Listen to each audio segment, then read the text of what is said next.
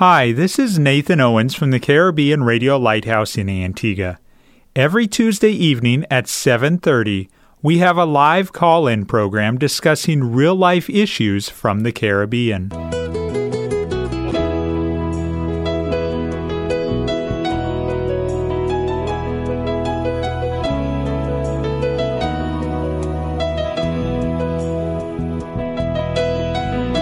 Sanctify them through thy truth. Thy word is truth.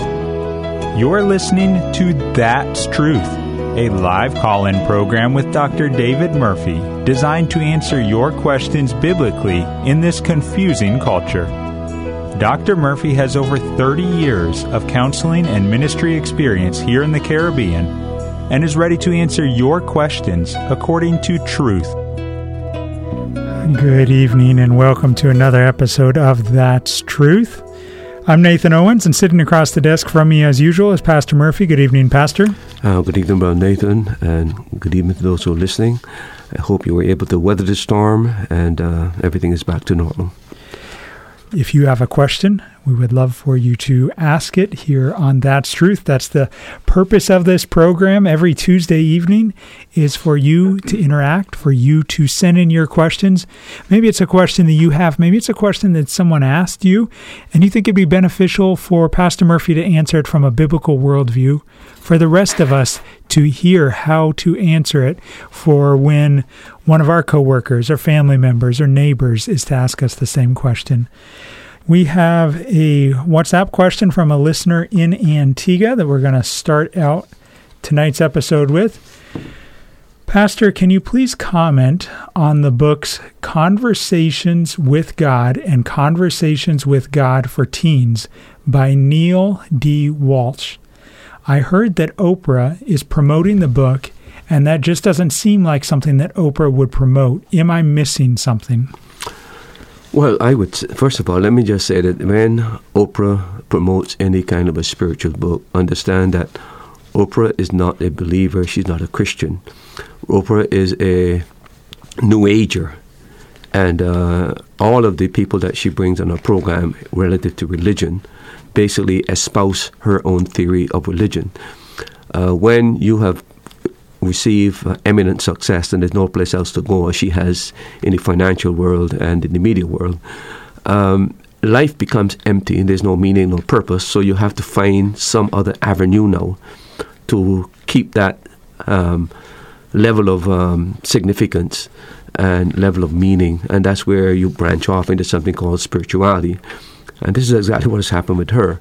Uh, the gentleman that she's talking about, Neale D. D. Walsch, uh, he first wrote the book on um, a common on, on, common dialogue, which had to do with conversation with God in 1995, and then after that he wrote another eight of those books.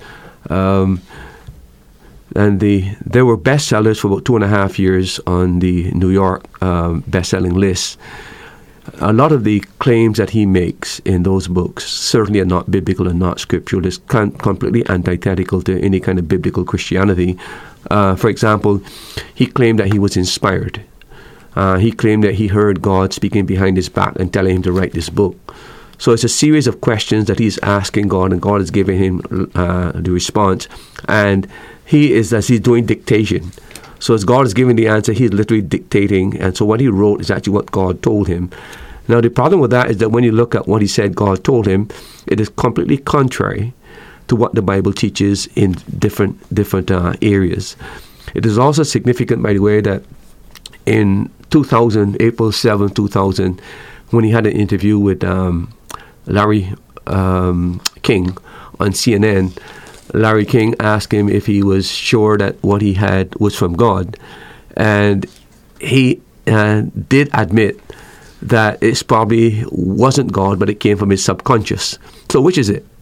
That is inspired by God, or this is just his own vain um, imagination giving him answers to the question that he poses in, in his mind to God? It's most likely that he's either an egomaniac or he is somehow demonized and given these thoughts to, to, put in writing so that he can they can disseminate them and teach false doctrines on scripture and about God and I think that's probably what has happened uh, with him Um, the significant thing about it, though, is that it is shocking that over 7 million copies of his books had been sold. And the world seemed to have embraced his type of uh, Christian philosophy about, about, God, or what you call the New Age uh, movement. Now, in terms of the person himself, he comes from a very troubled uh, background. He's been through a series of several unstable relationships and also had a number of career difficulties. As a matter of fact, he has been married four different times and he's produced four different children, uh, nine different children. Uh, so this is not a man that is a, a, a, a, paragon of virtue.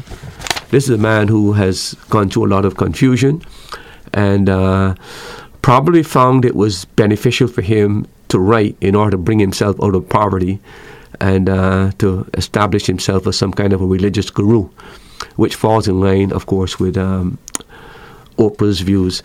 Uh, let me share some things with you that he said uh, in his book. For example, he said, God is in everything and everything is in God. That is pantheism. That is not Christianity. That is Eastern religion.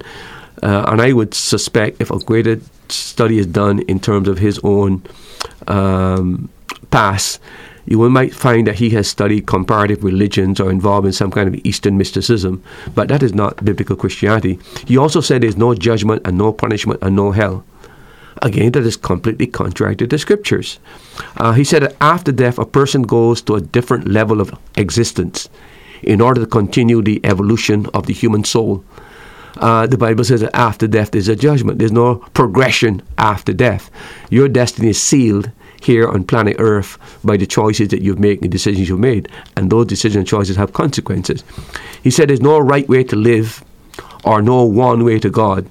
There are many ways uh, to God, and they're all equally valid. Now, this is the same doctrine that Oprah teaches. I heard Oprah on her own program arguing with a lady that Jesus Christ could not be the only way to heaven. As a matter of fact, she said that Jesus Christ was an egotist to say that he was the only way to heaven. She believed there are many ways to heaven, and Jesus is just one of those ways. That is not biblical Christianity. That's not what the Bible teaches. And that's why Oprah is simply not a true, genuine, authentic believer. She is a delusional person. Uh, holding to religious positions that are contrary to Scripture. And no matter what she teaches, how popular she is, she's a false prophetess, if you want to use the term, or a false advocate. Um, he also said that uh, all she's done so much good. She's helped out charities and all. Well, there's nothing wrong. Philanthropy is we should admire philanthropy and people who are wealthy. I mean, Bill Gates has done a lot of that, and Steve Jobs has done a lot of that. We don't discount the value of people making contribution to people who are poor and needy. That is commendable, but that doesn't give them a green light that what they're teaching in terms of spirituality is, is biblical, or sh- they should not be opposed or condemned or criticized for what they're teaching uh, there are a lot of people who are not Christians who are very compassionate and very philanthropic. philanthropic. But again, when it comes to uh, biblical teaching and, and doctrinal teaching, we must examine what they believe and what they're teaching by what the Bible says. And when we do that, we find that she is in great error. the other thing is that um, in one um, document that was sent to me, uh, a lady who was a lesbian asked him, uh, um, ask him, a young lady, what is the position there? And quite frankly, he's saying that being a lesbian is something you're born with, and that there's no sin in being a lesbian. Uh, when another girl asked about the fact that she's living with her boyfriend and that her mommy told her she ought to get married because she's living in sin, uh, his response was, uh, "There's no sin to be forgiven." uh, in other words, it's a complete moral relativity that guides uh, his, his, his, his, principles. So when you take all of those factors into consideration, it is very obvious that these are not books that you would ever recommend or you would ever give to uh, believers. Uh, these are false doctrinal statements uh, couched in words that are attractive and appealing to young people and you've got to be very, very careful what children are exposed to. I understand that some of these books are given out in schools. I understand they're also given out, uh, some of them given out very free as well. And I would suggest to you that, uh, I don't know if it's happening here, but I would suggest to you that when your child is given some kind of a book, and especially of a religious nature, please read the book to find out exactly what is being drilled into your child's head. Uh, they are trying to indoctrinate your child in uh, what is called the New Age movement, where there's everybody is God, everything is God. There is no purpose in life. We're just drifting to become to a point of higher consciousness, and then we reabsorb into the universe. Um, so I'm saying to you, be very watchful. This is not a person. Uh, it's not worth buying this book. Uh, it's not worth uh, giving it to the teenager. As a matter of fact, it might be beneficial for you to get one yourself and uh, maybe read it so you're more able, armed, to defend your position against this kind of writing. But Oprah is doing the devil's work. There's no question about that. She's promoting a book that is so contrary to Scripture. It is incredible that she would say on television that she's a Christian. She's simply a person who is an empty shell without the Spirit of God, uh, motivated by the desire to have a following and to be significant. And religion now is where she is turned to, having reaped success in the media and in, in, in terms of the financial standing. So there's no place else to go, and she's at the top of the pinnacle, nowhere to go. And now she's finding herself empty. She's finding something to fill it, and what is filling it now is a New Age religion, not the Christ who has promised life eternal and the abundant life. I, while you were talking, I went on Amazon, where obviously you can buy this book, and of the reviews that are left, 86% of the people give it a five star. 4.7 out of 5 stars is what it has. So how can you criticize a book when it's got 4.7 out of 5 stars? I mean, if I was buying a knife for the kitchen or a microphone for the studio and I see 4.7 out of 5, I'm saying that's got to be good. There's a simple answer to that, Nathan. We're living in a post-Christian world. There's no doubt about that. Uh, people are no longer governed by biblical principles and biblical truth. We've gone so far away from that now. So any kind of book that um, kind of amplifies what we want to believe. We don't want to believe there's a judgment coming. We don't want to believe there's punishment coming. We don't believe that there's something called sin. We don't want to believe that uh, man is, when he dies, he, that's the end of humankind. We want some kind of continuance. Now, the Bible gives answer to those questions, but the answer the Bible gives is not what is palatable today, is not what the, the, the mindset is today. It is more in harmony with the Eastern way of thinking, which has infiltrated the, the, the West. And now you've got pantheism is rampant, reincarnation is rampant. Uh, so it's, it's not, su- not surprising to me that uh, reading that book and seeing all of those stars, the majority of those people are people who are not believers, they're not Christians, they're just what they call spiritual in the sense that they're searching for truth, but truth outside of Scripture. Now, you stated or quoted him as saying that he heard a voice behind him, the voice of God telling him what to write, and he was his book was inspired. Do you question whether he heard a voice, or you're questioning whether it was the voice of God? Two things. Number one, I'm not too sure that he really heard a voice. Remember that when he did this, by the way, he was at the lowest point. He was living like a um, a bum on the street. He had he'd lost everything. He was now trying to recover. He was actually becoming suicidal. And while he was in that phase, that very low, depressed phase of uh, suicidal ideation, it is then he said that while in that state, God, uh, a voice, he heard a voice saying, "Well, why don't you ask me questions?" Right? Uh, I think that could be um, a delusion. Uh, I think it could be very well be that if he's going to sell books, he must somehow connect with God. How do you connect with God? Uh, again, claiming that he got it from God. All religious books, there's some supernatural being behind those books to give authenticity to it. And I think in his case, he found by claiming that he got this from God. You know, there are people today who write books, what we call automatic writing. They're saying that the the um, the guru or the the term that is used. Uh, in other words, this oh, ascended masters speak to them directly, and what they write is what the ascended masters teach them. Now you can't prove either way or not, right? But again, it sells books. And remember that the Bible says the love of money is the root of all evil. And here's a guy coming from in the in the very base, trying to pull himself up. And what better way he found was to write these books. They started selling in the millions. He's making tons of dollars. And by the way, uh, to hear him at some speaking fee has gone as, as much as $700 per person Mm. just to hear him speak. Um, I'm just saying that the world is in a state of uh, spiritual chaos.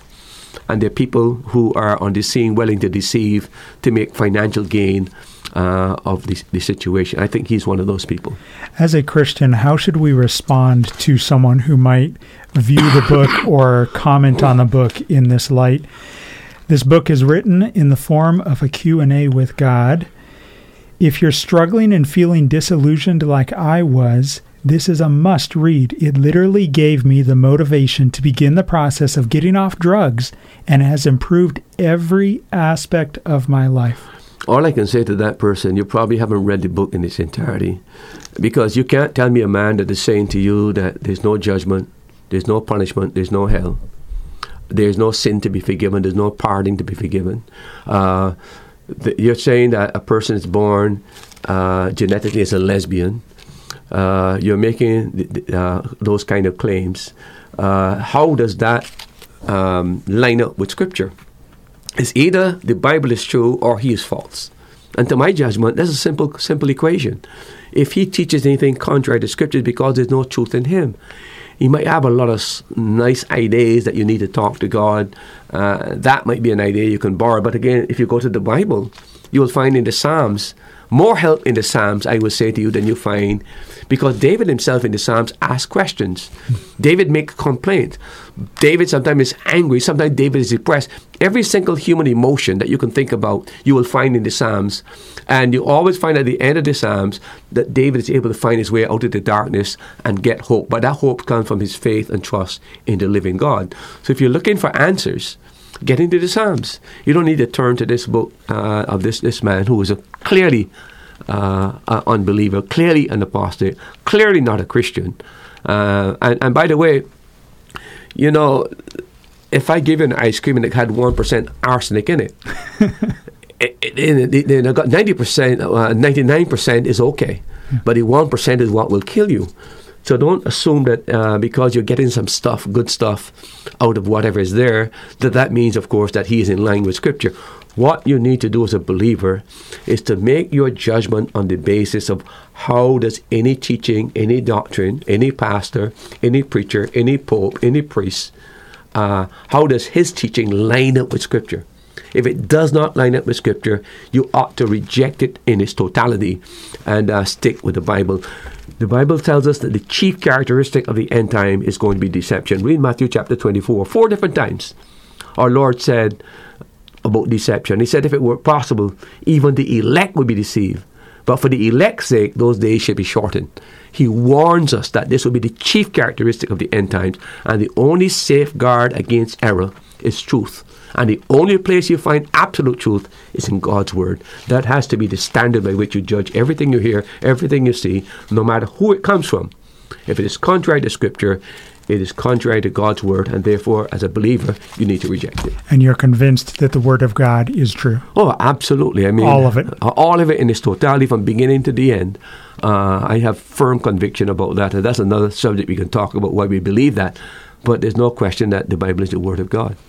You're listening to That's Truth on the Caribbean Radio Lighthouse, broadcasting from the island of Antigua on 1160 AM and 92.3 FM. We are here for 90 minutes every Tuesday night for Pastor Murphy to answer your questions.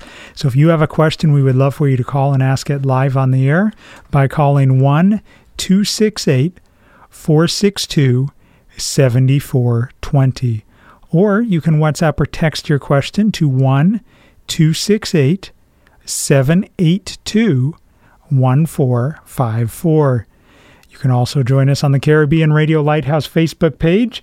click on the Facebook Live link, and then while you're listening to the program and watching behind the scenes, you can also comment your question in the comment section. Now, this next question I have for you, Pastor, is in relation to the storm you referenced at the beginning, Hurricane Tammy, that passed through our area this weekend. Uh, it kind of was delayed and delayed and delayed. And I'm looking at a map here where the storm was coming and Antigua was headed straight for Antigua and then it jogs to the east, goes around Antigua, hits Barbuda, and then it straightens back up uh, on the path that it was before. So, with that in mind, that the storm just seemed to go right around Antigua, does that mean that I'm sure there were people in Barbuda praying for safety. There were people in Antigua praying for safety. I was one of them. I'm sure you were one of them. Does that mean that those of us in Antigua have more power in our prayer, better communication with God than those that are in Barbuda? Or how do we look at that in today's day and age? Well, there's an interesting uh, event in uh, our Lord's teaching when he talked about the uh, the tower that fell on people and killed them, and uh, and our Lord asked asked the, the, question: Did that happen because there were more sinners than the people were? And he, he he points out to them that what you need to do is to repent. In other words, we're all guilty. Uh, we all deserve death. To be honest with you, God is sovereign, and this may not be an evidential sign that people in Antigua are more righteous than people in, in Barbuda. Uh, it is true that people in Antigua were praying. There's no question about that. People in uh, and um, Barbuda were praying. Now, I don't know about the people in in, in Barbuda. Uh, I don't know, um, you know, what their religion is in terms of what they believe and so on and so forth.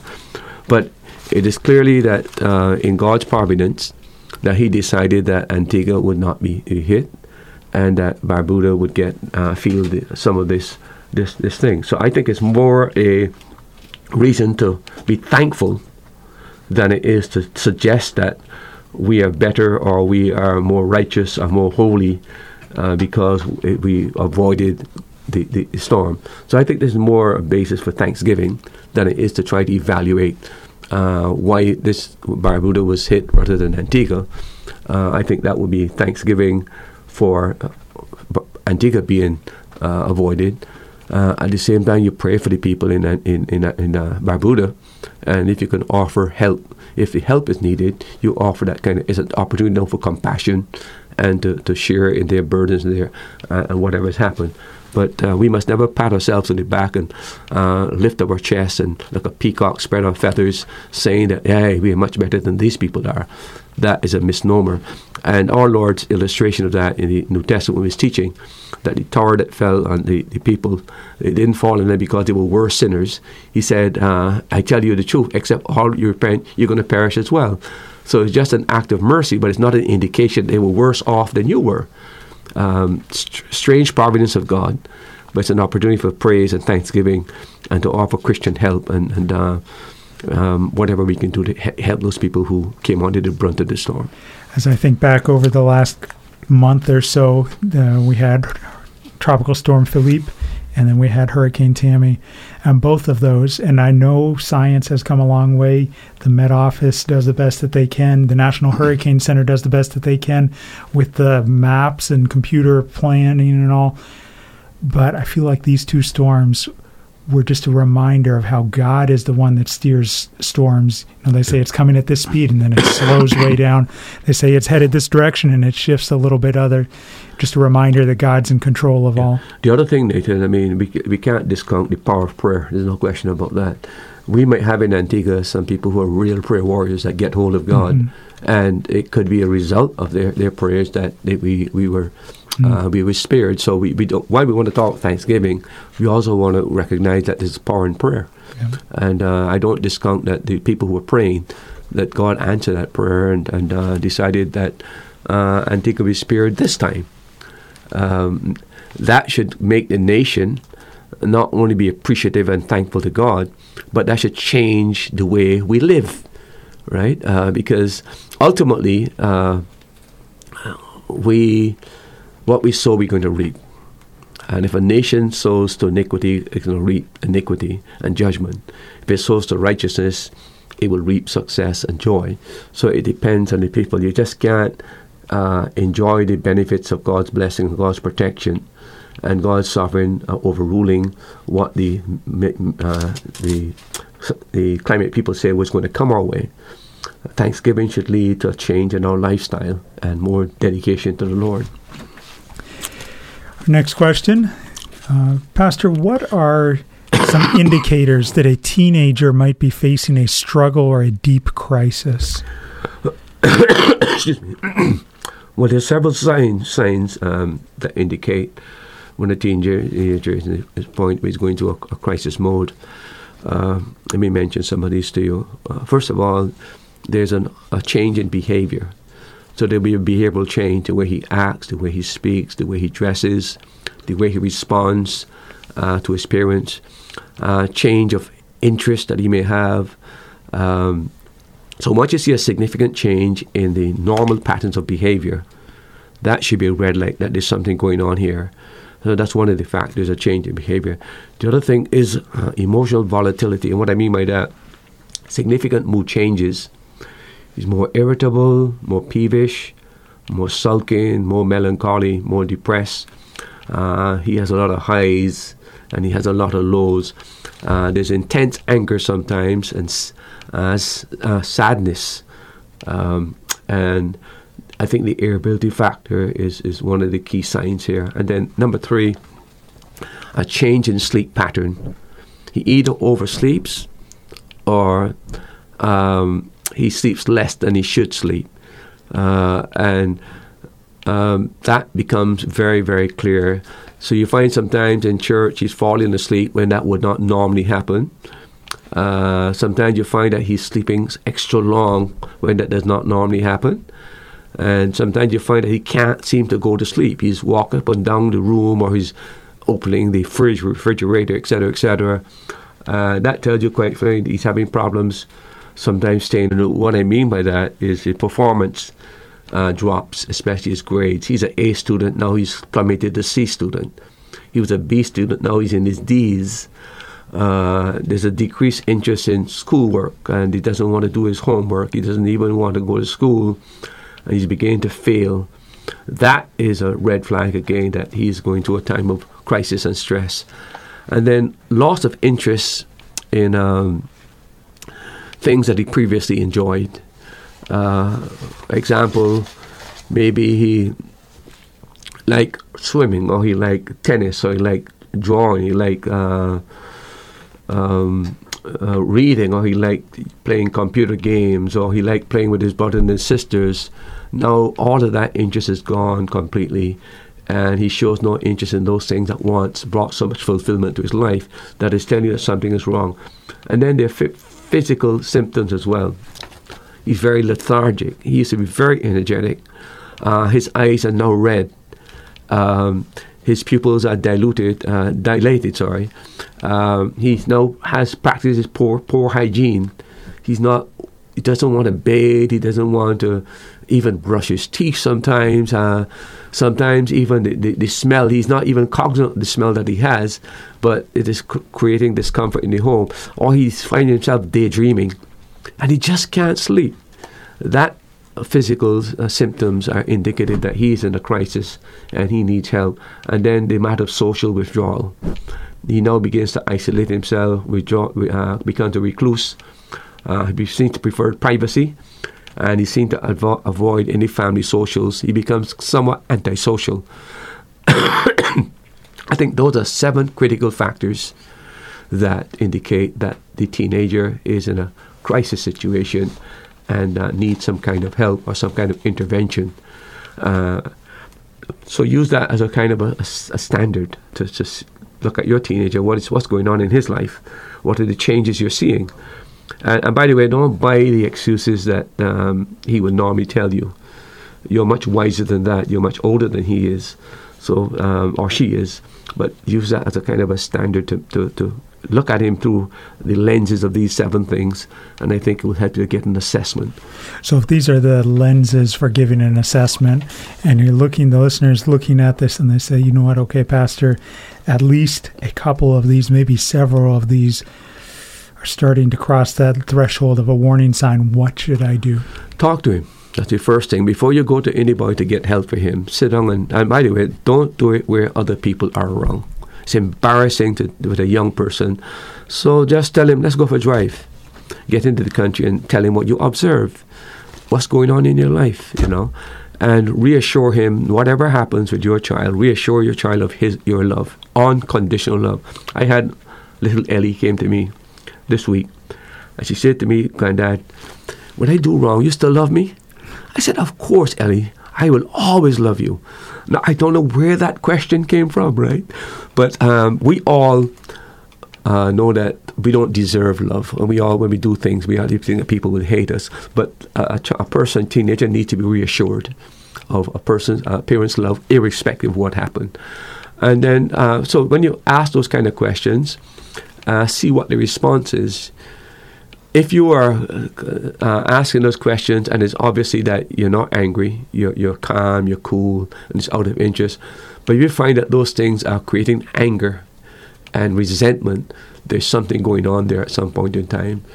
And um, all I can say at that point in time, uh, tell him that you're available. Anytime he wants to talk, you're willing to talk. But as his father or his mother, um, you may have to take some steps. For example, you have to check his room. You know what's going on. Uh, check on his check his his, his, his school bag, etc., etc. You can't just say I'm not going to violate his privacy. Your his welfare is more important than just his privacy, and you've got to do what's best for his welfare. So you might have to do that sometimes. You might have to find out. Okay, uh, you might have to go to school to find out who does he move with in school, what who are their friends in school, right? I think uh, his peers, who he's moved with, and then if he goes anywhere on weekends, like next door or wherever, again, you have to find out who is over there, what they engage in that kind of activity. So you're going to do some investigative work. Uh, but I think if you show love, you show compassion, and you make him aware that you are aware that something is going on. I don't know what it is, but something is going on. I'm here for you. I'm willing to help you, and uh, I I can I can seek help for you. That's what you can do, Nathan. You can't you can't grab him and beat him and uh, tell him you're going to tell me now. That's a big mistake that people make, right? You shouldn't have to beat a child beyond 13 or 14. So when you beat a person with 16, 17, 18, you got a lot of resentment there, right? They're especially men. Uh, but I think the connection of that relationship, keep on talking, keep on talking. Now, the problem here is this, though. If you didn't have a relationship before, how are you going to build one now? That's what I was just going to ask you. What would you say to the parent who says, Pastor Murphy, that sounds great, but I don't have that kind of relationship with my child, or maybe I'm a step parent? What I would do, quite frankly, is to admit my failure. I would say to him, Bill, uh, we've been living in the house together for so many years. I've never really had a close relationship with you. It's my fault, it's my failure. But I'm observing some things that are causing great concern to me. And I want to make a step towards building a bridge between you and myself. How do I do that? What can I do to build that bridge? Now, he might make some suggestions, he might say something, uh, he might give, give you a very harsh answer as well. But it is hard for us to show kindness and thoughtfulness to anybody and love and not affect them. Remember that verse in, in uh, Romans? If, you, if your enemy hungry, feed him. Uh, if he's thirsty, give him uh, water to drink. And they said you build coals of fire. There's no way that. Um, and, and by the way, this is how we are wired, Nathan. Suppose I had hated you with all the passion in my body. I hated you. But suppose you were kind to me, thoughtful to me, and showed me courtesy and do all the normal things. And at some point in time, my hate has to has to just crumble, because kindness and love is really the is really the, the acid that breaks down all of that uh, poison that is there in, in, a person. And that's what you got to do with your child. Uh, talk to him, showing love, etc., etc. And it will take time to build a relation that wasn't in existence. But it has to start with somebody. Let it start with the, the, the other thing I would say, if you're starting that, is to say to him, could, we go once a week? let's go by Kentucky and just sit down and talk, right? Something of that nature. Or let's go by the seaside and talk. We'll buy lunch, whatever it is, and sit down and talk. Somebody has to be the adult in this whole thing, and it has to be the parent. And I think if a young person sees that the parent is trying to make up for the failures in the past, there will be resistance at first. But I think if that is genuine and authentic, there will be a transformation between the relationships. I'm going to take a question from last week and a statement you just made and bring them together to hear a biblical perspective. Now, you referenced the verse in Romans mm-hmm. where you're uh, building coals or heaping coals on the head of your enemy, and that love will break down that hatred. What would you say to the listener who says, Pastor Murphy, that's exactly what Israel should be doing to Hamas instead of going into the Gaza Strip and fighting There's fire a very with simple fire? answer to that. This has to do with personal relationship. It has not nothing to do with national uh, security.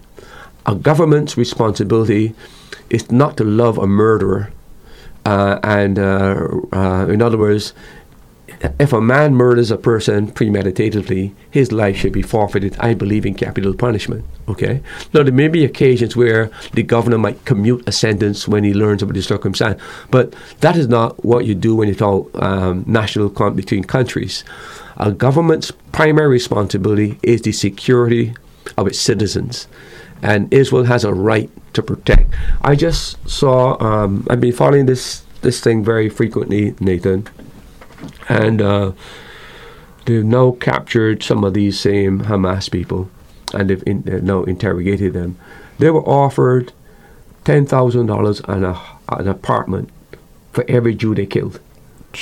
Okay, this is these people saying this is exactly what it, it was about, etc.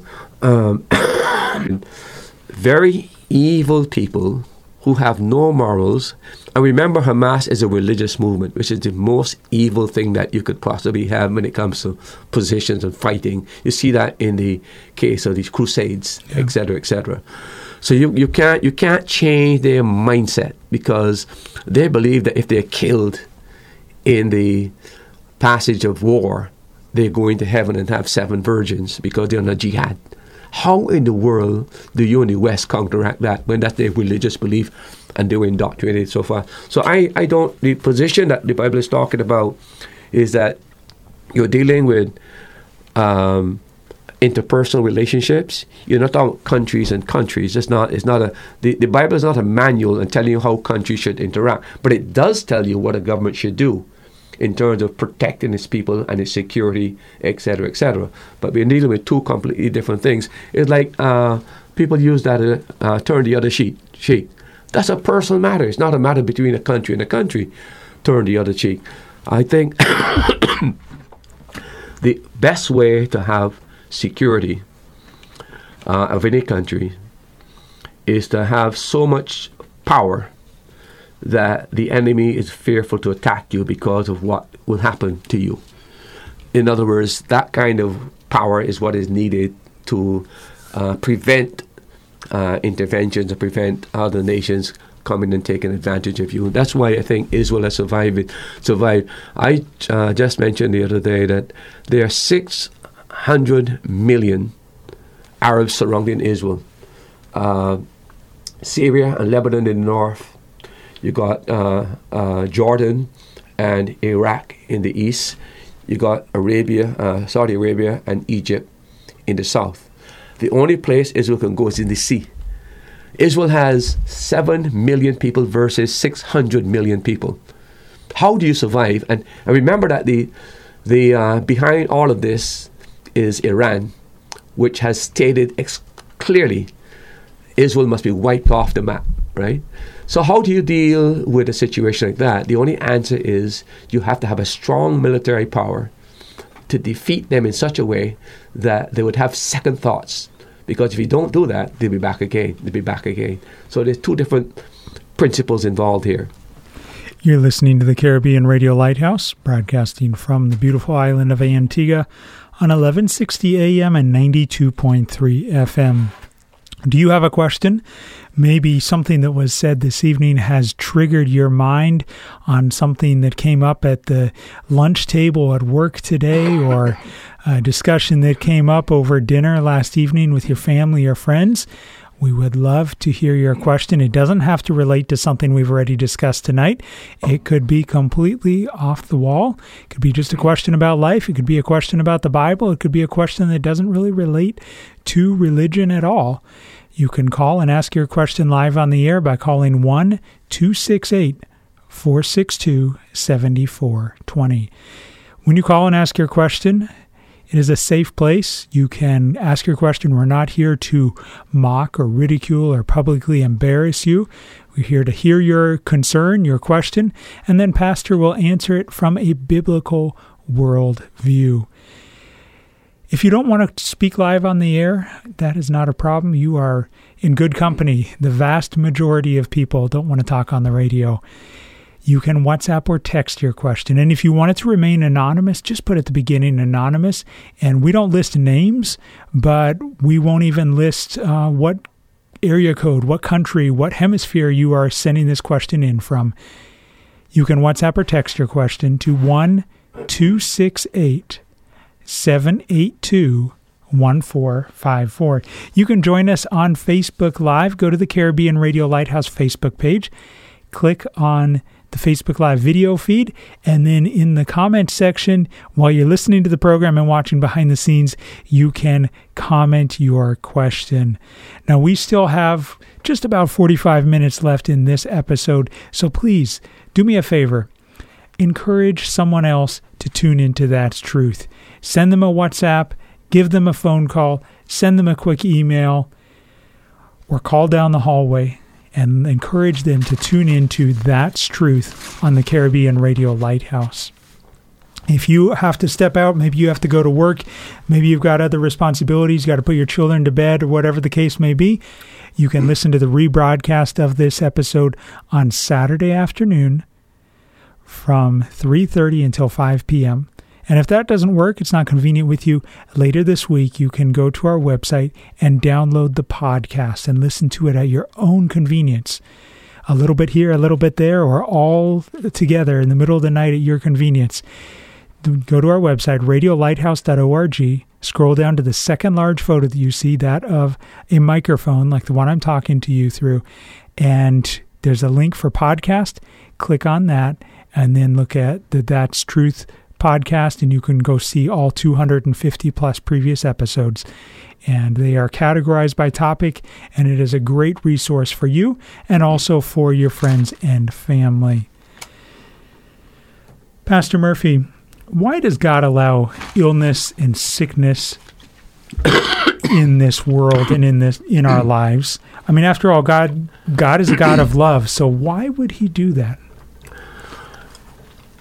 Well, the thing that we have to understand when it comes to humanity is that we're living in a fallen world. All that we are going through, uh, sin, evil, wickedness, is a result of sin.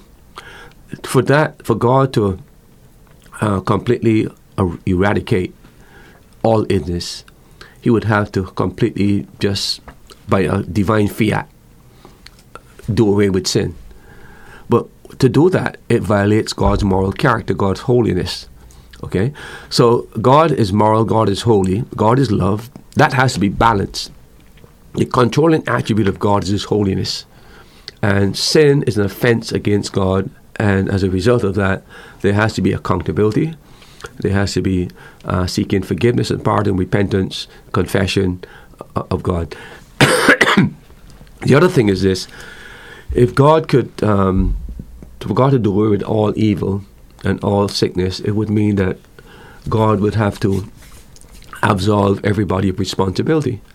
Because a lot of the evil in this world is a result of other people. Let's put it that way. Right? So if you want God to remove evil, it means that again you have to have perfect people, but you can't have perfection in a fallen world. That perfection only comes when, of course, we see Jesus and we become like him.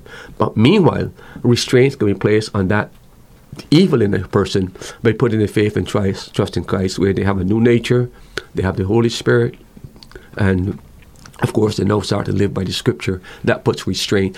Every Christian knows that had they not become a Christian, they would be far more evil. They still have an evil, evil streak in them. There's no question about that. Still have evil thoughts. But what has made a difference is the faith and trust in Christ, the indwelling of the Holy Spirit, and a new consciousness that you didn't have before, a kind of a God consciousness that is there that restrains. That's the job of the Holy Spirit.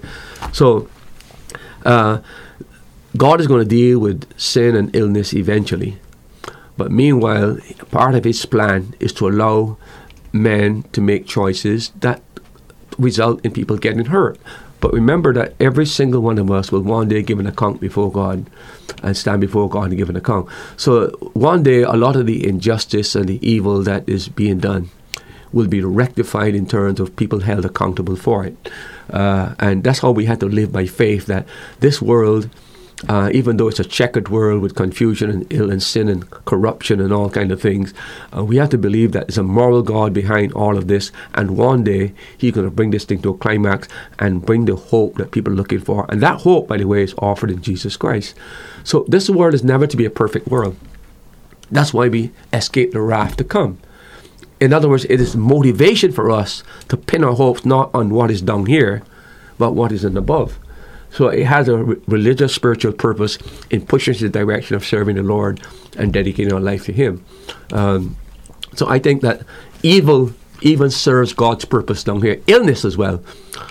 If you were to read some of the stories of people in their illness and how it became an, an occasion where, for the first time in their life, they understood their vulnerability, their mortality, and that led them to such humility of seeking God and pursuing God in prayer that a lot of them will tell you that even when they came out of the illness, uh, quite frankly, they would have preferred that the kind of intimacy they came to know God at that level, they just wish that the illness could continue. It's like the lady, I think it was Fanny Crosby. Fanny Crosby, yeah. Yeah, I mean, they asked her if she would like to see.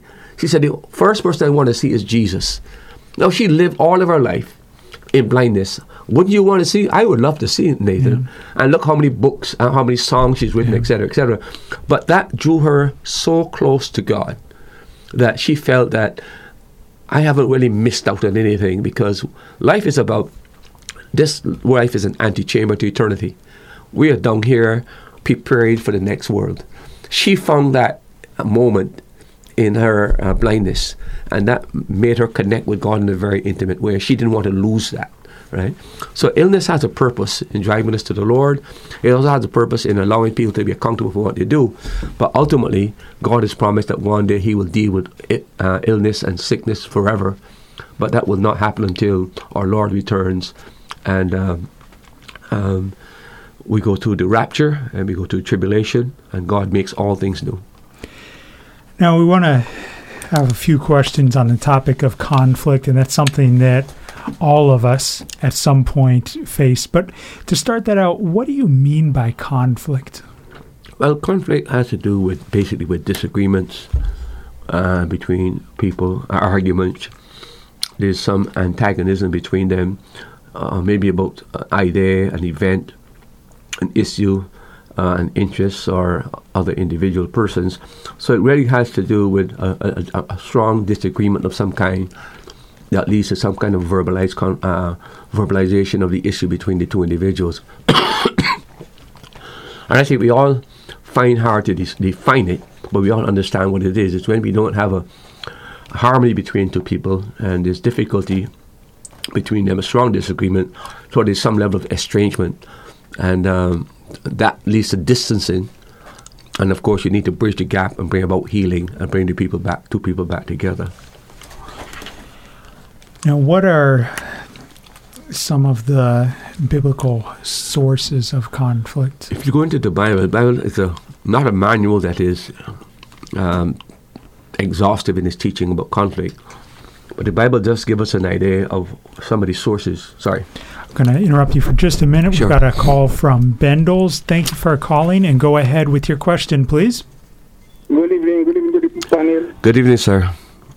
How are you, Pastor Murphy? I'm doing okay. I'm just uh, having a problem with my throat, and um, this has been beating me now for two weeks.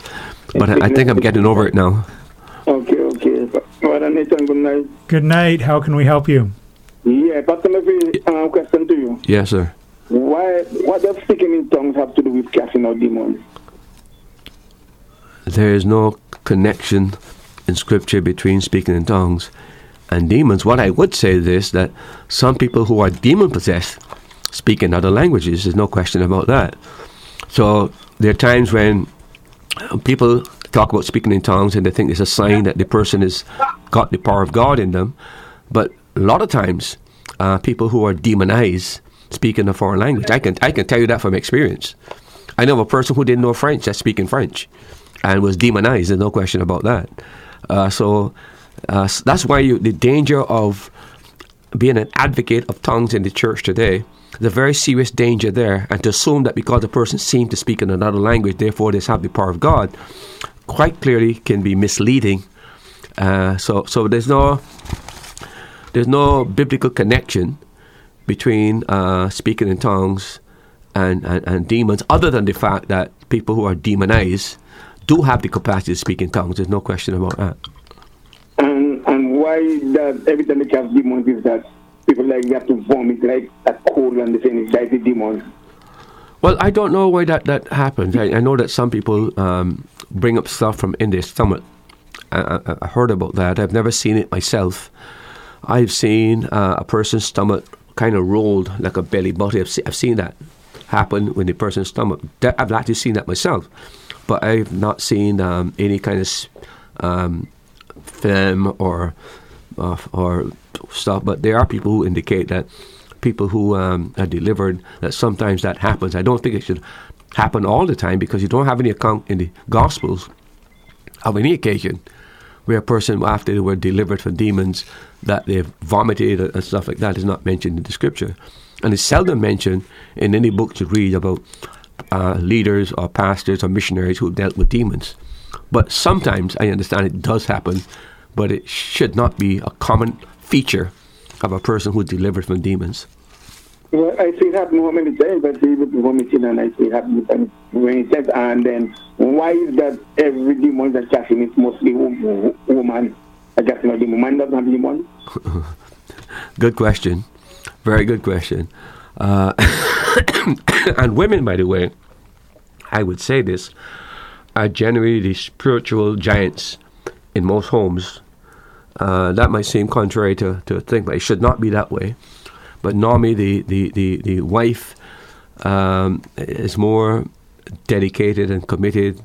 The man is more work oriented, his own work, etc., etc. She gets involved in a lot of different activities, etc., etc., etc. But clearly, that should create a concern that all the demons we are dealing are women who are demons. I mean, why do we? Why, that that would cause me some concern. Why why why only women are seen to be demon possessed? Uh, there's something that is clearly wrong there. Um, so I don't know um, your own experience and the experience within your church setting, but that should be.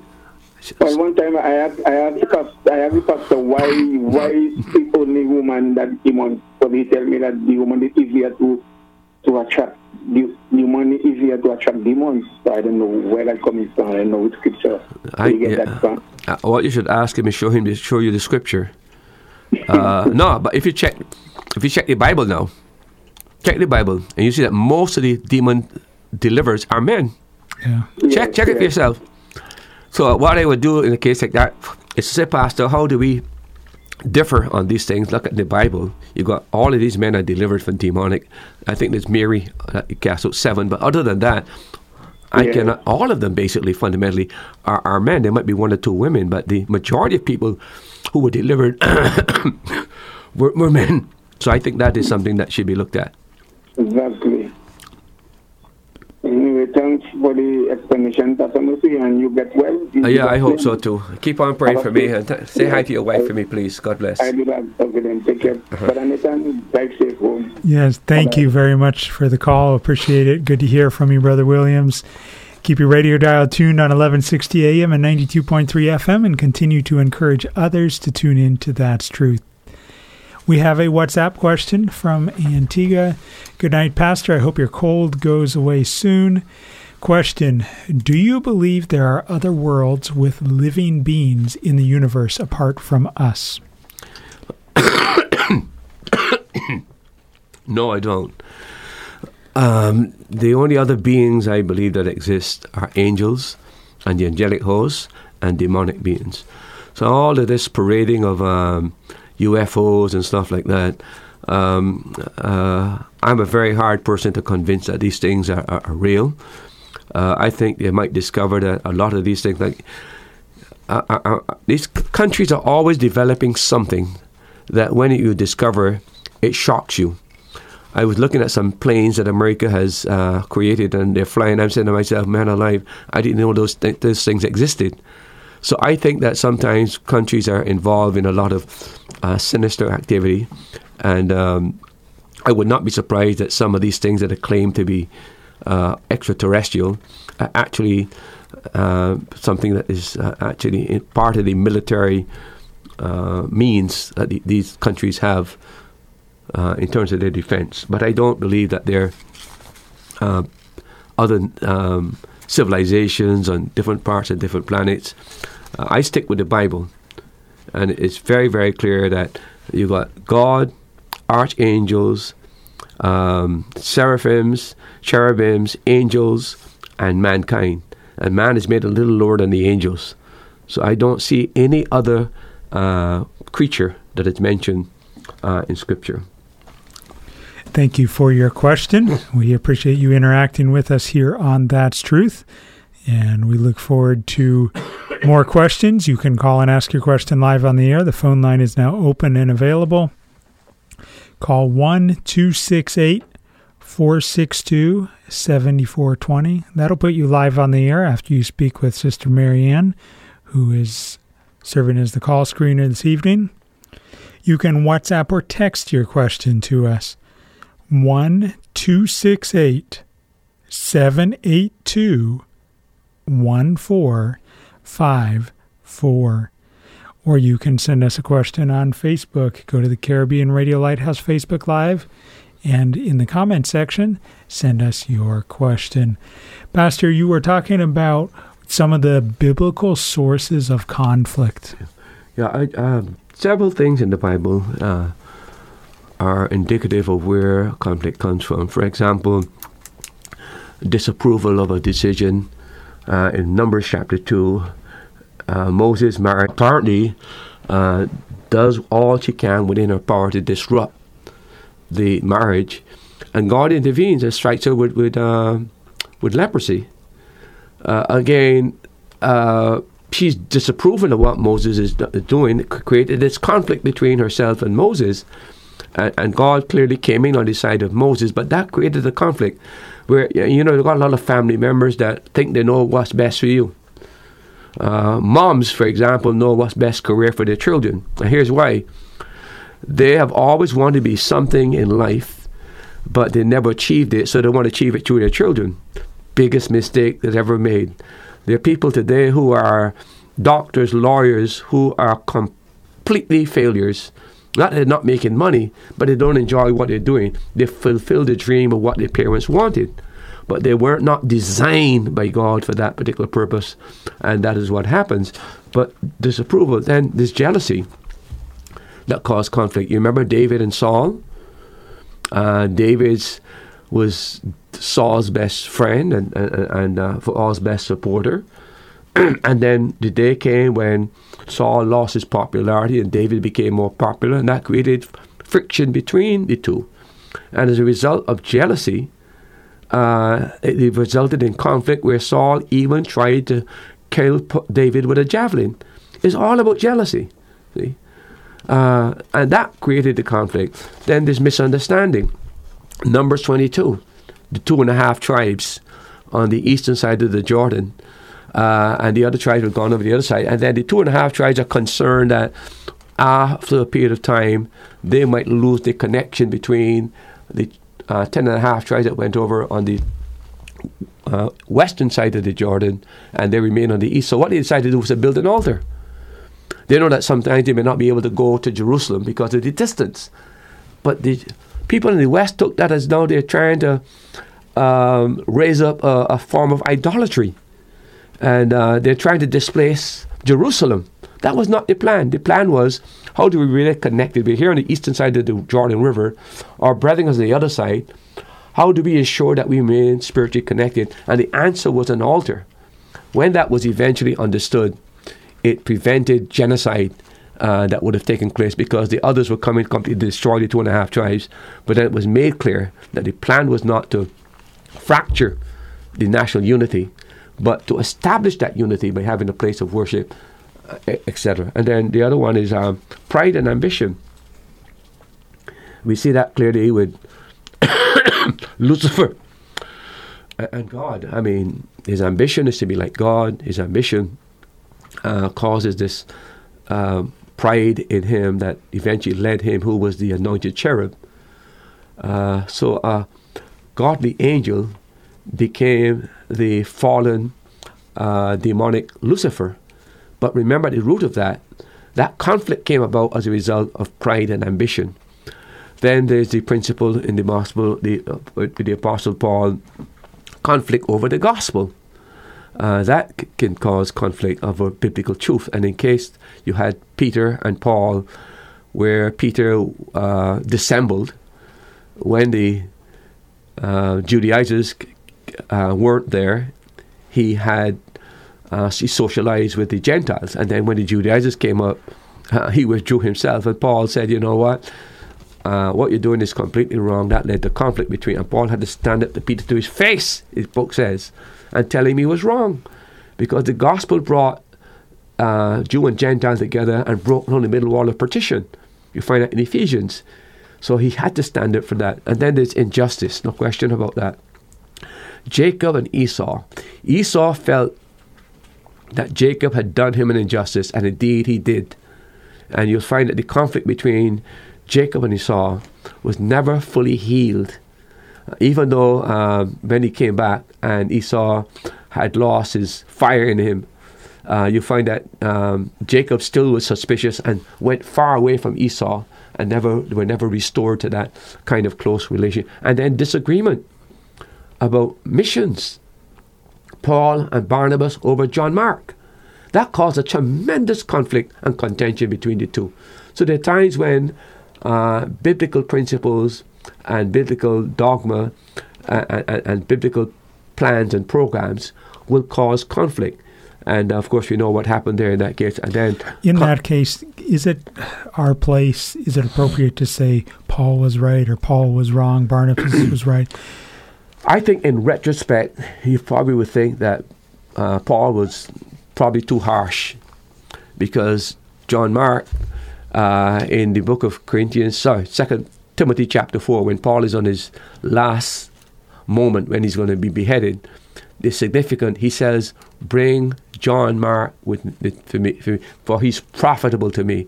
So Barnabas seemed to have made the right choice. The young man was not ready for missions, and of course he turned back in Pamphylia. Paul saw that as a weakness. Uh, I think that Barnabas, being his uncle, saw that that this was a failure, but this young man could be strengthened for missions and to become a more productive person. And he was willing to invest in the young man's life because he was the encourager. Remember, that's the thing with him, he's the encourager. Paul was the kind of person that didn't feel that he should play around. Uh, if you didn't, if you, sh- in other words, if you t- said you're called and you, you go in the mission field and then you turn back. Paul said, "No, I can't. I can't invest my life with you. You're not. You're not missions material." Yeah. But Barnabas saw a different aspect of him. So I think in, it turned out well that Paul chose another companion when he did a party, and Barnabas chose uh, John and went another part of the world. So missions increased rather than decreased as a result of what they did. Time across the Eastern Caribbean is 834. In this aspect of the program, we are talking specifically about conflict and how to overcome it. But before we do, Pastor is laying some groundwork and also discussing some examples of uh, biblical sources of conflict and some principles in Scripture, in some cases where we saw uh, any other examples of conflict in Scripture? Yeah, there's also the conflict between law and grace in the book of Acts, chapter 15. Should the believer be brought under the yoke of the law, or should they uh, uh, be under grace?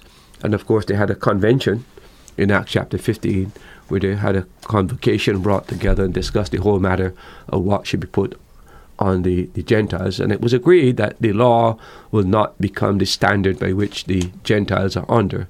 They'll be under grace, and then they will later. And then the other thing that I think is important too is selfishness. Uh, is a great cause of conflict. If you look at James four one to two, Nathan. One of my favorite books of the Bible, James chapter 4, verses 1 and 2 says, From whence come wars and fightings among you? Come they not whence even of your lust that war in your members? Verse 2 Ye lust and have not, ye kill and desire to have and cannot obtain, ye fight and war, yet ye have not, because ye ask not. Yeah, the, the thing there is that um, clearly every person in, in, in, it's a matter of self-interest. They're not looking after the interests of the other person. So that kind of self-interest would always lead to some kind of conflict. Same thing in marriage. If you have a selfish wife and a selfish husband, and both want their own way, you're going to have conflict. So selfishness is one of the primary reasons for um, conflict. So those are nine uh, uh, biblical examples of where conflict comes from. It's not an exhaustive list, but it does give you an idea, and it kind of covers a lot of material, a lot of ground of where we get our conflict from. You're listening to the Caribbean Radio Lighthouse, broadcasting from Antigua on 1160 AM and 92.3 FM. Pastor, uh, a question from a listener Is it possible that God used evolution to create the world to some degree? Impossible. I challenge you to go through the Bible and see how many different verses in the Bible, both in the Old Testament and New Testament, that makes it abundantly clear that creation is the work of God and evolution paid no part. As a matter of fact, remember, evolution is only a modern idea that came about in the 19th century with uh, Darwin. Okay, he was not the original thinker of uh, evolution. If you ch- check out Greek philosophy, you'll find that some of the Greek philosophers also uh, believe in a type of uh, evolution. God has told us in His Word exactly how man was created. Uh, it tells us that man was created on the sixth day, and you have to decide once and for all whether you accept the Bible or you pursue the evolutionary course. But you cannot be an evolutionist and be a Christian. It is totally impossible for that to happen. Now, I know there are people who would disagree with me on that, but it doesn't move me one bit. I think the Bible uh, in itself supports that position, and you cannot in any way um, uh, synchronize the evolutionary theory with the biblical doctrine of creation. It cannot be done. Evolution requires billions and billions of years. It requires death before there was sin. Okay? Impossible. Death in creation is a result of sin. Okay? And that came about after Adam's sin. So there could not be death before that. But evolution requires that there be death of smaller molecules, smaller animals, etc., etc., until finally gradually come to, to humankind. It's an impossible. And by the way, it's a very stupid theory as well, if I might say this. Uh, yet there are a lot of very brilliant people who hold to it. But I would, I, I, I would suggest if we ever had a debate and we brought down the, the best Christian debaters on this matter, I have no doubt in my mind that the secular person will be given a, a song whipping because the evidence is in favor of creation as opposed to evolution. There's overwhelming evidence, especially now with the completely uh, this um, breakdown of the DNA. They have discovered that that is information in a particular order, not something randomly scrambled together, right? So now they're talking about intelligent design. They can't get away from the fact that you cannot believe in random selection as a basis for who we are today. So it doesn't make any sense whatsoever. But I think what has happened is that because these people push evolution, the church was afraid of being called obscurantists and that they were they were not intellectual, they're not smart, they were not up to scientific data. As a result of that, the church bowed to the evolutionary theory. Now, the a preponderance of evidence is so much against evolution. Now, it's the evolutionists uh, who find themselves in great difficulty. But how do you come around and say we were all wrong? We were wrong on this whole matter. It's not going to happen. So, you've got to make a decision. But clearly, uh, one cannot be a Christian and an evolutionist at the same time. It's impossible for that to be. Back to the topic of conflict, Pastor, what are the basic core principles in dealing with conflict? Well, the, the fundamental principle when you're dealing with conflict is to be a peacemaker, not a peacekeeper. Now, we need to make a distinction between a peacemaker and a peacekeeper. Look at Psalms, Psalm uh, 34, verse 14. Psalm 34 and verse 14 says, Depart from evil and do good, seek peace and pursue it. And then look at Hebrews 12, verse 14. Hebrews 12 and verse 14 says, Follow peace with all men and holiness, without which no man shall see the Lord. And then there's one other verse, Romans chapter 12, I think it's verse 18. Romans 12:18 reads as follows: If it is possible, as much as lieth in you, live peaceably with all men. The principle there is that where there's conflict, it's the obligation of the believer to become a peacemaker, to seek to establish peace between the person. Uh, it doesn't say he's a peacekeeper, and I want to make a distinction uh, between the two. A peacemaker is not synonymous with being a peacekeeper.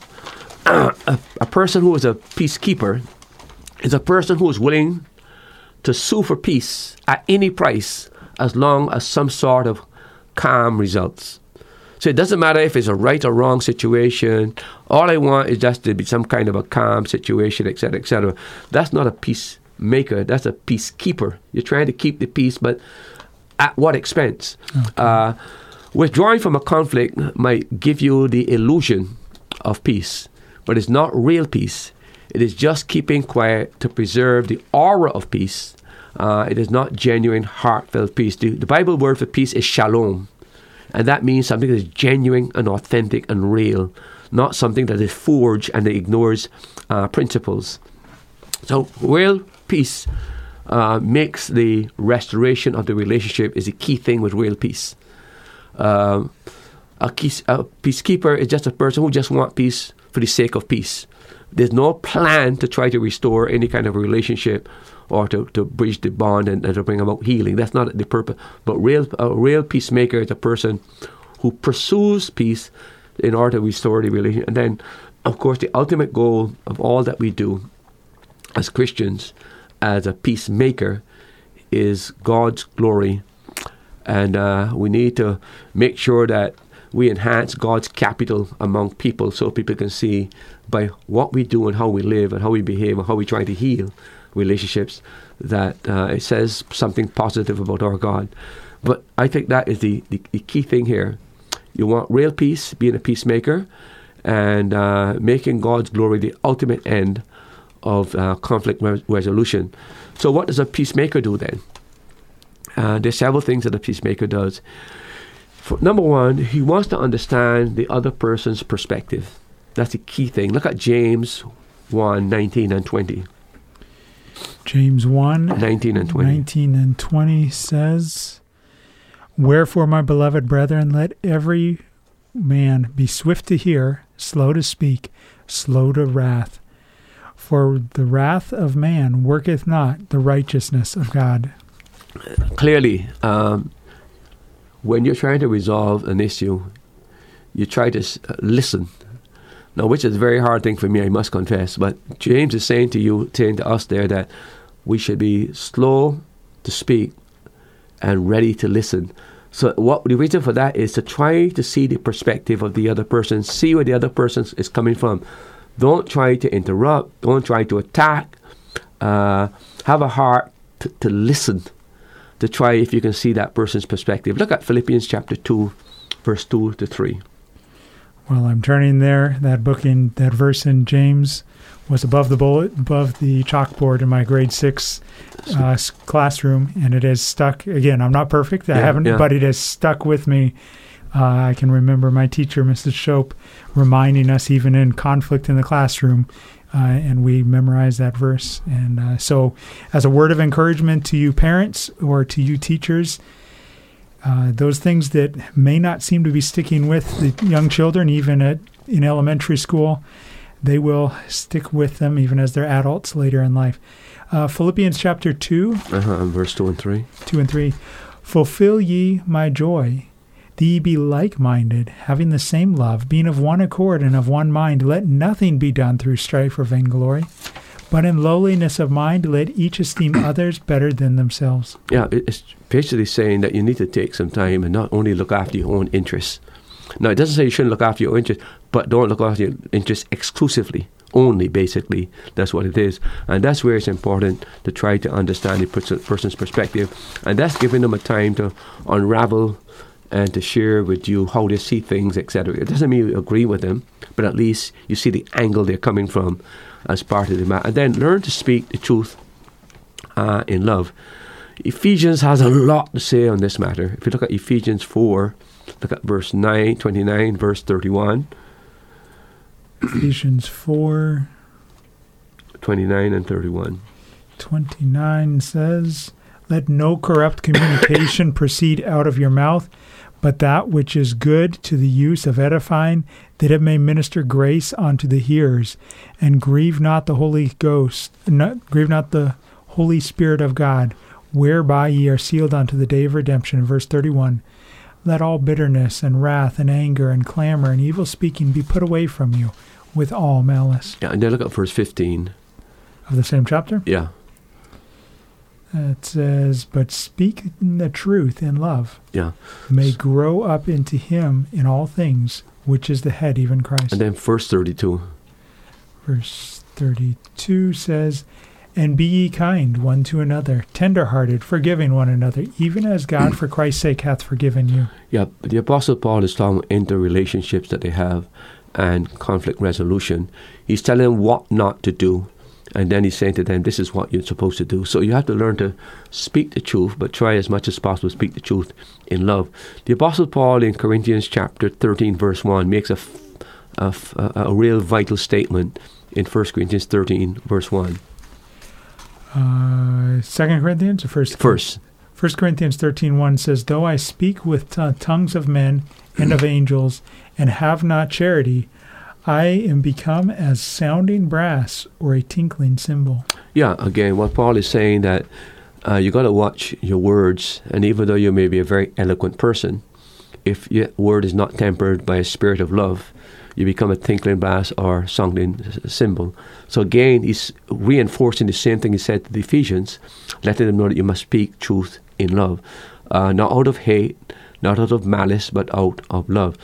And the thing that is important is that we got to avoid the reckless words, and of course, many times the emotional words that we use that are spoken um, distract from what we are actually dealing with, and this become the, the focus of the contention. Uh, uh, and I would say to, to a person, uh, write down, if you can, what you think you're going to say in the meeting, and sleep on it. The best thing to do is sleep because in the moment, man, you can say some of the worst things, and then when the moment when you're most sober, when you're thinking of the Christian perspective, you say that's too harsh, that is too, that's too rough, that is too powerful, that is too mean. Let me temper that. So I think it's important to, to calm yourself down. And then the other thing I would say, Nathan, is try to consult with others, uh, seek godly advice, uh, and come up with a plan or strategy uh, that embodies biblical wisdom in how to resolve the conflicts. No man is an island in himself. No man is sufficient in himself. And there are times when we need to turn to other people. Listen, I've got a difficulty here. I've got a conflict here. Uh, what have you tried? I've tried this. I tried the next. Well, what's the person's view on this matter? Uh, uh, let us put our heads together and see if we can come up with some kind of a strategy how we can approach this matter, etc., etc. And then uh, plan words that are factual and truthful and loving uh, when you are going to approach the person. And I will say this finally, Nathan. Uh, watch the tone of your voice and your body language. Uh, you know why? 70 to 80 percent of what we communicate is through our nonverbal means. It's not what we say, but how we express ourselves. So I think it's vitally important that that be taken into consideration. And then, of course, add prayer and choose the right time and the right place. Sometimes uh, you want to get something off your chest, but it's not the right time, it's not the right place. There's too much fire already burning, and you want to throw some water on that fire and re- restore some kind of a calmness, a normalcy. So that may require listen, this is not the time for it, this is not the place for it. Let's agree that we'll meet whatever in the place. And then I will say to you, say it in person to the individual. Don't send a message uh, through somebody else, a third party. If you've got a conflict, it's better to say. And then I would also said, always have a spirit of forgiveness. Always be willing to forgive, even if you think that you've been injured and the person is still adamant that you're not going to ask forgiveness, you must have that spirit of forgiveness that is there. Uh, of course, the Bible says that if your brother repent, forgive him. So you may not be able to give him the forgiveness that he needs at the time, but the spirit should be there. I'm always willing uh, to forgive you. Uh, but if you feel that the person is is clearly wrong, um, I want to let you know that when whenever you come to that stage where you realize that you you need my forgiveness, uh, it is there for you. But as far as I'm concerned, uh, my spirit towards you is always one of a forgiving spirit. Uh, I think that's important when you're dealing with with, with, with conflict. So I think those um, five or six things uh, should be helpful for a person who is dealing with uh, conflict. And Pastor shared those quickly. Uh, if you want to listen to them on the podcast, you can go to our website, radiolighthouse.org, scroll down to the second large photo you see, picture of a broadcast microphone, a circle that says podcast. Click on that. And then later this week, probably Thursday, maybe Friday, you'll be able to download this entire episode and go to the second half of it as we're discussing conflict and take detailed notes on that. We've got a little under eight minutes left in this episode of That's Truth. You still have time if you want to quickly send in your question via WhatsApp or text message, please do. It is not an inconvenience for you to send in your questions. In fact, we would much rather have your questions than have a completely quiet evening. Uh, we enjoy your interaction and we thrive off of it. So you can WhatsApp or text your question to 1 268 782 1454. Maybe it's not a question. Maybe it's just a suggested topic. It doesn't have to be a large, written out anything. It could just be one word. Say, consider discussing, and this that one word or that one topic. We want to be as practical as possible, and the best way to do that is to know what you are thinking about, what you are hearing discussed, what you are being challenged on, so that we can best ground you in Scripture with a biblical worldview on that topic. Pastor, adolescents, why are they so stressed? Well, I think there's several reasons for it. Um, one of those, of course, is the unrealistic academic standards that sometimes parents set for the children. You know, in the it's popular in the Caribbean when somebody gets 13 ones or 11 ones, and uh, uh, everybody may want their child to achieve 10 ones, you know, grade ones at, at CXC. Right. That may not be realistic for your child. And the parents can put so much pressure on the child that it can lead uh, to frustration uh, because parental expectations are, are, too overwhelming and um, it af- uh, affects their capacity to function as they should. Because how do you tell your daddy or your mommy, say, Well, I want 11 ones out of you? Uh, and then you realize when you're doing these subjects that I can't. It's, it's not, not, not. I don't have that capacity. Don't have that ability. And by the way, um, we gotta uh, um, stop trying to realize our dreams to our children. We've had our time. Let them find out what God's will is for their life, what the vocational calling is, without putting this enormous pressure on them. You only need five subjects, I think, to get into state college and get to university. You don't need 11 ones.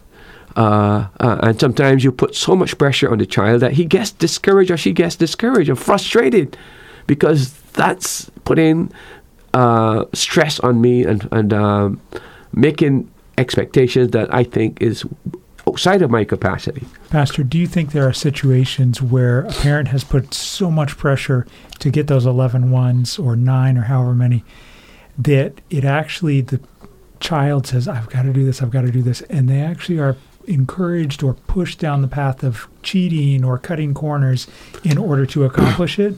Of course, Nathan. I mean, if my dad tells me that um, I must only, I, I must, I must achieve 90 in every test I do. Uh, if I if I don't um, do that, there are lethal consequences. You you find yourself in a position where number one, like all children, you didn't study hard enough. You didn't study enough. I mean, it's a, a reality of life. So yeah. now you get sixty.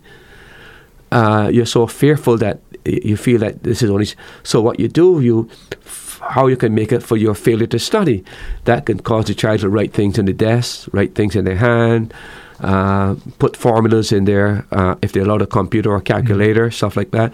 So you can actually push the child over the edge to do things that are unethical because of the standard that is set that's virtually an impossible standard for the child. That doesn't mean we shouldn't set high standards for the child, but we have to know each child that we have and make sure it's not we trying to live our success through the child. It's their best interest, not what I want, you know, because when I get old and they're a doctor, they're a lawyer, and I can't work anymore, they will take care of me, etc., etc. That must never be the focus. It must be what is what, what is God's calling for their life, what is their vocational uh, calling for, for their life, and help them to achieve that, right? That may not be what I want, but that's how the Lord is leading them. Let them make that kind of a choice. I think a lot of parents are going to regret in eternity that they have pushed their children in the direction of careers that was never God's will for that child's life. And I think in that day, uh, the discovery is going to be so embarrassing to see uh, where the child was leading, Lord was leading, and yet the parent intervened and pushed them in this direction. and Now they've gone in a completely different path than God intended. I think there are a lot of shocks going to happen in the future uh, in that day of judgment of uh, parent interfering in God's will in the child's life to achieve their dreams, their their goals. In the last minute and a half, what advice do you have for the individual? Maybe they're an adult now and they went down a path because they were encouraged and they were pushed, they were coerced and they don't have fulfillment from that and they've invested maybe they're a doctor maybe they've invested 8 12 years in higher education in order to attain that but they aren't satisfied. What advice do you have? My my counsel there is that listen there's a career path you've chosen. Sometimes your whole future welfare is wrapped up in it in terms of your security. Uh, it's going to be very difficult for you to change a career path at this point in time. Uh, my advice would be that um, tell God that um, you're unhappy with what you're doing and you, you, you made a mistake at some point in your life when you should have gone a particular course. Um, let Him know that as far as you're concerned, you don't see how you can change that. But if He were to lead you and prepare the way for what His calling is in life, that you are uh, disposed to make up for what was, was, was done that was wrong. Uh, and I think if a person is a, a, lawyer, a doctor, or any person with a great profession, and um, they chose a particular different path, with going on the path of God, I think that skill that they had before will also help to support them at some point in time if what they're doing doesn't come up to the same level of finances that the other two would give. I think that it, it, puts you in a good position. But I think it's important to surrender to God, find out what His will is. And if you're unhappy, tell Him you're unhappy, speak to Him, ask Him to bring about whatever change is needed, and you're willing and able to do exactly how He leads in your life.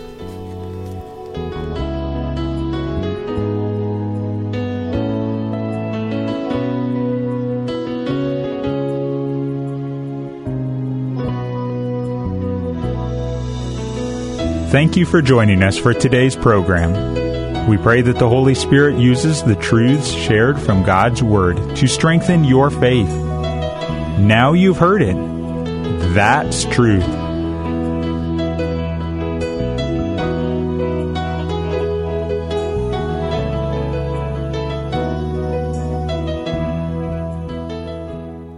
Thanks for listening. Remember, you can hear more answers to life's questions on That's Truth, Tuesday at 7:30 p.m. on the Caribbean Radio Lighthouse. If you're in Antigua, you can listen at 92.3 MHz FM. If you're in the Caribbean, you can listen at 1160 kHz AM or listen online at www.radiolighthouse.org from anywhere in the world or you can subscribe to this podcast. Looking forward to having you join us next time.